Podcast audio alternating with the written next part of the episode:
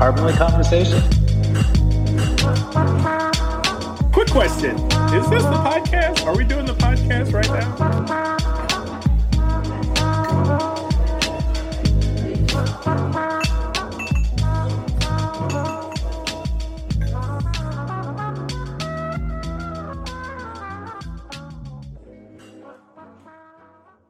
Hello, everyone. Shane here. Welcome to another episode of Crbnly Conversations. Um, as always, this is a podcast where friends examine the intersection of community, lifestyle, and consumption in our lives. And we're trying to create a space uh, with this podcast to share our stories and motivate actions that lessen our carbon footprints and also allow you as a listener and supporter to share your Crbnly journey as well. Today, I've got Stephen and Chad with me. How's everything going, fellas? Fantastic. Bird chirping day. That's all yeah. I've been hearing since four a.m. Yeah, the birds are singing. Birds They're are singing. But as always, you know, follow us on Instagram, YouTube. Um, but we, as always, we appreciate your support. If you want to check out any of the other episodes of our conversations, all you need to do is just scroll down. It's been a while. We took yeah. a break. yeah, it's been a break. Yeah, we've been on vacation. Um, go to our show notes, click on find and join the conversations. And then that'll take you to a page where you can listen to all of our past content and listen to us on whichever favorite podcast app you may be using. We're, we're pretty much available everywhere. So check us out. And we hope you enjoy this this uh, conversation slash rant that we have going on today.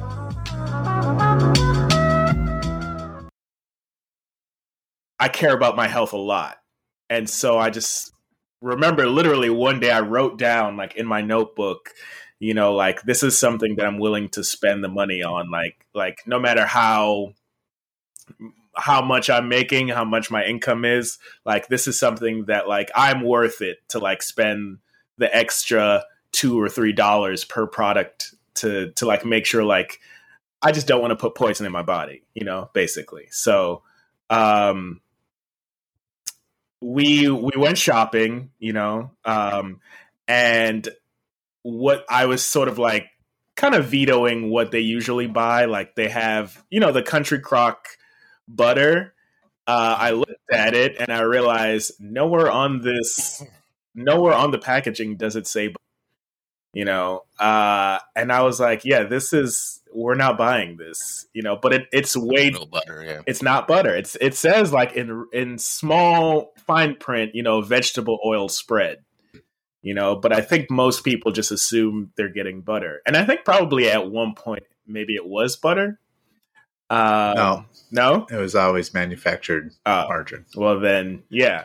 So and that's what I grew up on. Yeah, yeah. I grew up on some Country Crock. me, me too. Um, they it, it doubles as it's it's two birds with one stone. You get butter, and then at the end, you get a container for your spaghetti. Yeah. Um, I ended up buying the the Kerrygold um, butter, mm-hmm. but it's like way more. It's like four ninety-nine, five ninety-nine, um, and it's not as big as the tub of. Yeah, you don't get a whole tub yeah, of it. yeah, and you don't you don't get Tupperware at the end. You just you just have paper. So, um, which again probably better for the environment, but um, it is like way more expensive the products they usually buy to like what I had them buy, and then seeing the difference in the bill at the end, I, we were just like. Shit, you know, um, but my mom did kind of like make the same deal that I did with myself is like, okay, well, I'm worth it. My health is worth it. This is an investment in me. So we're just going to spend the extra dollars. Um, but it is something that I would be worth exploring. I just don't, it's, I just, I'm confused on why it costs that much, you know, mm-hmm. when I could go to Sam's Club and get shampoo to last me six months, mm-hmm. you know, for the same price.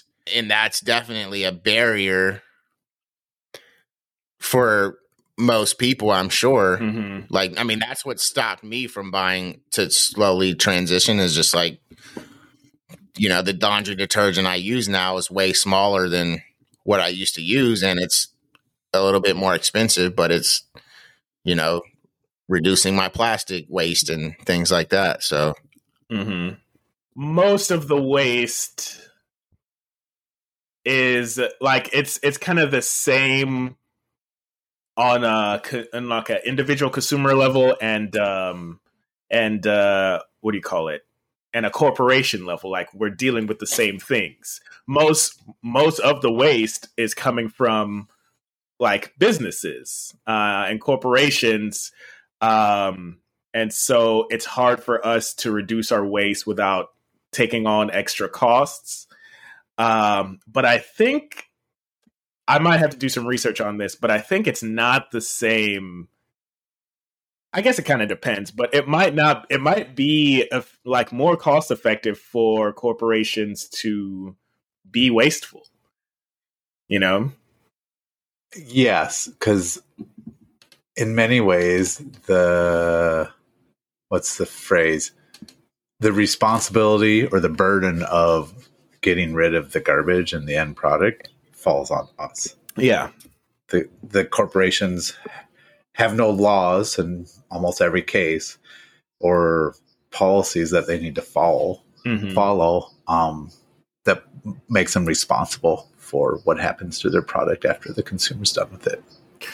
Which and yeah, keep going. Sorry. Which is which is like the birthplace of like, you know, C S R, like um, corporate sustainability reporting and other processes corporations have created to showcase what they're actually doing to be more responsible in the simplest sense. And and in that case, like there's a bunch of companies out there like Intertech that makes flooring. They're a zero input. They're a closed, closed circle flooring company. So they've created the process to collect all of the old flooring that they've sold and been ripped up and use that to create new flooring that they sell back to consumers. And mm-hmm. companies have made that pledge, have made that decision, but have built business models around it. But not everyone has, and there's no requirement for it. And if you like just cut out the big middle part where we could discuss and learn and research on a whole bunch of what companies are and aren't doing and just go right to the towards the end, we could talk about greenwashing. And I think a yeah. lot of what mm-hmm. you two are exploring and seeing in this conversation is that you're starting to see what how companies market this and at what price and at what cost, right? And there's the cost of the environment, the cost of the consumer, the cost of the company to make it, and who burdens or shoulders that, and is it really worth it? Mm. Um, I have opinions and a little bit of research fact on why I think this stuff costs more, but until you actually like dig in and find out like where in their supply chain is it the most expensive? Like, is it a whole bunch of labor to make that soap bar mm-hmm. condensed and have all that stuff in it? Maybe there's two ingredients that they're buying that they can't get cheaply because they're choosing not to use the palm oil or the, yeah, the p- palm oil, palm oil, but they're actually using something that's sustainably farmed. And so that costs like eight hundred times the ounce versus getting the, the shit that China is producing or somebody is selling, which then translates into two dollars instead of two cents. Hmm. Like, so that that's the framework I've been working on. I mean, I would even argue why I, I've loved Allbirds for so long is because I don't have to go and do the research. They've, they've published it for you mm-hmm. to go and read and review. Yeah. Most people don't, but... if you want to, you can, and you don't have to go find it. Yeah. Anyways, I love this. And the thing I like about Allbirds is that, and I mean, their prices are, as far as shoes, their clothing is a little up there, but for shoes, for like a, I think their prices are pretty comparable to, you know, most, what most people are buying, paying for shoes, you know? Um, yeah. Um, ex- those, uh, what is, what is the one, the Viejas, the one with the V on the side? Oh, yeah. Yeah. Yeah. yeah also, um, when I used to work at Stark, um, three different, I knew three different people that wore those. And I asked them, I was like, yo, are those comfortable? And they were all like, not really. Yeah. They don't look that comfortable. panel look that comfortable. And I was like, why why do you wear them? Uh, because they, it's weird. They're they are recycled, and it and it like your dollar does go to a good cause, but it's not comfortable and it's really expensive. Yeah. But I think yeah. because it like Stark is like a luxury customer facing brand where like look your looks do matter. Like literally, like if you come in and like your your clothes are wrinkled, we'll either like our supervisor will either like say like, hey, maybe you just stay in the office and stay out of the showroom today, or they'll literally just send you home. Like it, because we're selling luxury. So that's the reason why yeah. they, mm-hmm. they bought those shoes. Most of the time people buy recycled shoes. The sustainability is like the number one reason. I've it's, it's kind of like this new, of course it happens in New York where like people buy recycled shoes are- and sustainability isn't even high on the list of why they purchased it. Think past like forty-five dollars, y- you're not paying for for like the taste of the wine or the quality of the wine anymore. Like if any bottle of wine costs more than forty-five dollars, the cost is going to like the bottle, or maybe the farmers get more of a cut, or the advertising. It's not really the, you're not really making better wine, you know? Um, and it, it plateaus yeah. the quality of the wine. Mm-hmm. And then it becomes branding, marketing slash like what do the reviewers or the sommeliers. We lo- we listened to a really fascinating podcast over the weekend about like wine. Like, is it a people that buy really expensive wine? Mm-hmm. What are they really buying? They're, they're buying a share into something that's exclusive. Mm-hmm. Yeah. And it's, it's, it's weird because it's sort of this, this self-fulfilling prophecy, because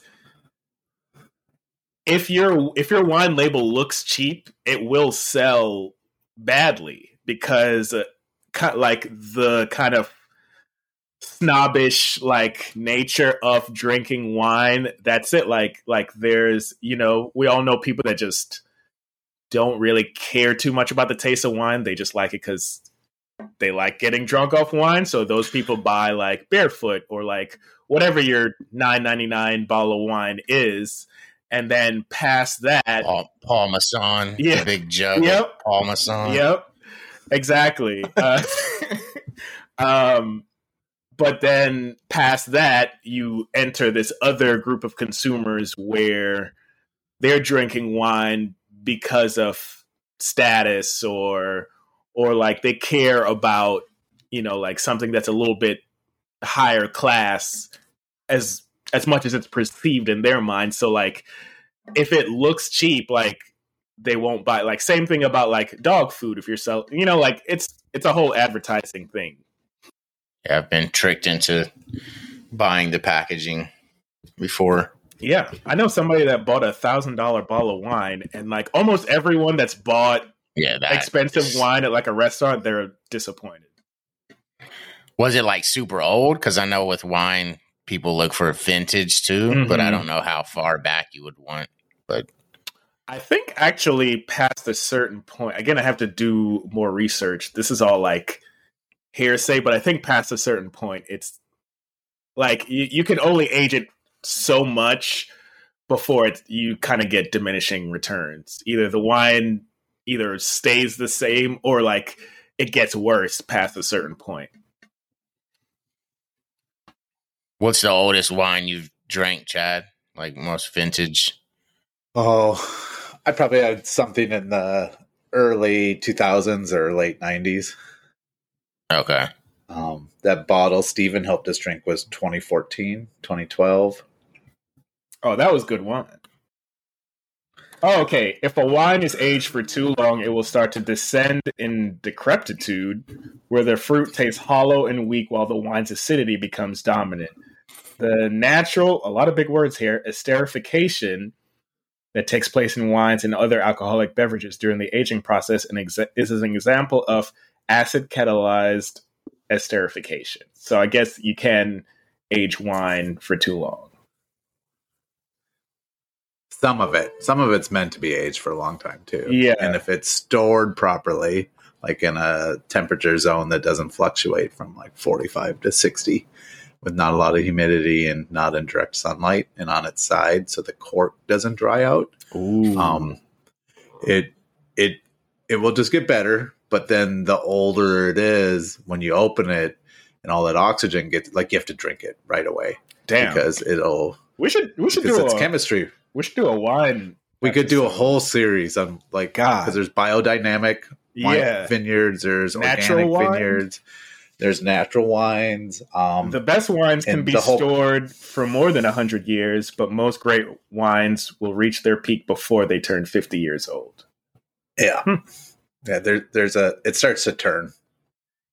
And some of these people I've known that collected wine, they're like, we have a party because we have found two cases of Chardonnay. That's, we're going to keep opening and drinking and dump the ones that have turned and drink the ones that haven't because they've reached their prime.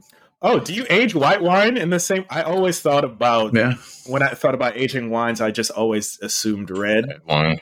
Yeah. White wines, you age that long too? You can age white wine too. Yeah. Hmm.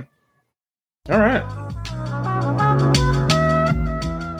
In Kentucky, we went to this, uh, we went on these two bourbon tours, and uh, we went to one called Peerless. Hmm. We're like, what is it? What is it like? Eight barrels or they, yeah, something they, ridiculously it's all, small. It's every bottle they sell is batched out of the same barrels. So like you get the barrel strength bourbon or rye from in a bottle from the same barrel, like so it's not mixed with other barrels. Hmm. And yeah, which and they the only make so many. Make yeah. Um.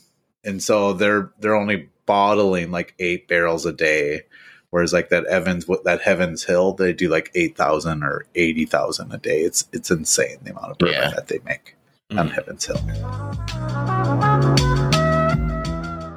So sorry, I got on off a rant. Shane, what were you going to bring up about Peerless? no, no, I was just saying like how the because we were talking about like the prices of wine. Like the Peerless was a lot more expensive. Like we went to, I mean, Evan Williams, of course, is part of a bigger conglomerate, so they can make it cheaper and they make a lot more. So that's the main reason for the price differential. But like, I mean, the Peerless was like. Evan Williams was what thirty bucks for their cheapest one. Peerless was like one forty for her bottle, Damn. But it was good. It, it put me to it put me to sleep. There's That's a guy on TikTok. Yeah, there's a guy on TikTok that all he does is he finds like uh, comparable or better um, spirits at like a cheaper price. Like he'll be like, if you like Patron. Try this kind of tequila. And I think it was like Fortaleza, which is like half the price, but like a better tasting, you know, like, because like, again, once you go past a certain price point, you're just paying for the brand. Um, and um, yeah, I found his TikTok and I've been saving like all the videos. Yeah. Yeah. Well, yeah. And so much of the, the consumption of different types of liquor, wine, it has to do with like the environment where you're at, the people you're with, what's your intention. And, and it just becomes like a hobby. Like, I would like to try this. Or I'd like to try that. But I think from the, mm-hmm. the Crbnly point of view, like, I mean, we could, everything that's bottled in glass can be recycled. Little plastic tops can be recycled. Like it's like what we learn on these bourbon tours is that that mash that they cook down mm-hmm. and after they distill it, all the, the alcohol vapors get pulled off. All the mash that falls down and all the, they feed it to the pigs and cows that are live in the Kentucky and mm-hmm. Indiana that live on the farms that the corn is grown and some of the rye is grown. That's all shipped in. Um, not a lot of them promote like this is all sustainable farming. Some do, but like the byproducts aren't being thrown away. Yeah. But there's that whole shipping industry. Like all these trucks are hauling these bottles of booze out. Um, all those pallets have to be made. All that plastic wrap is, has to be made. So it's these are big, big. Some of them are big productions. So th- yeah. there's definitely multiple rabbit holes in wine and fine spirit production. Yeah. We could explore this topic more about just like how sustainable products are like more expensive. We could find a route we want to take, whether it's like, oh, this compared to this, the price differential, or mm-hmm. I would also just like to talk about that's kind of one of my main setbacks of like really converting to a sustainable life is because these products just cost so much more. Mm-hmm. Um, and then also I recently bought a, the Ring, the Ring doorbells. I ended up, I did the battery operated one because I didn't want to have to pay an electrician to run, because my house didn't have a doorbell. So it wasn't like I could just like replace it. Um, so I bought the battery operated one, and like my, my street's kind of busy and I have my zones pretty large. So like the battery dies a little quicker. Um, but I, and I got tired of like, so like right before we went to Kentucky, my battery was low. So I had to like make sure like, oh, I need to charge it before I leave so that my Ring camera is working while I'm gone. Uh-huh. So I bought a, a, I bought a solar, Ring sells these solar, solar panels that connect to your door, your battery operated cameras. Mm-hmm. Um, so I'm gonna, I'll, I'll connect that once the weather is good enough. So maybe in the next week or two. And I was just going to like record myself through the process. Cause I just think it's like a, it could just be like a sustainable salute, a very affordable, sustainable solution for some people. Mm-hmm. Well, fellas, what a great rant. Is there any last words before we peace out and wish each other a Crbnly day? Have a Crbnly week. Man, we talk so much about how being sustainable is expensive, which it kind of seems, you know, like a no-brainer. Like, I don't know if that is sustainable. Who has who has endless money? Literally less than one percent. So, um, damn, I completely forgot what I was going to say. Bye! That's how hard it is to be sustainable. We can't keep our, our, our train of thought going. Damn. If you thought today's conversation was interesting, continue to tune in.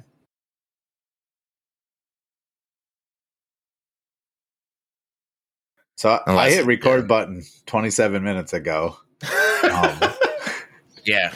Yep, I, saw I, that. I think there's like at least a fifteen minute like rant session in here. I will edit up.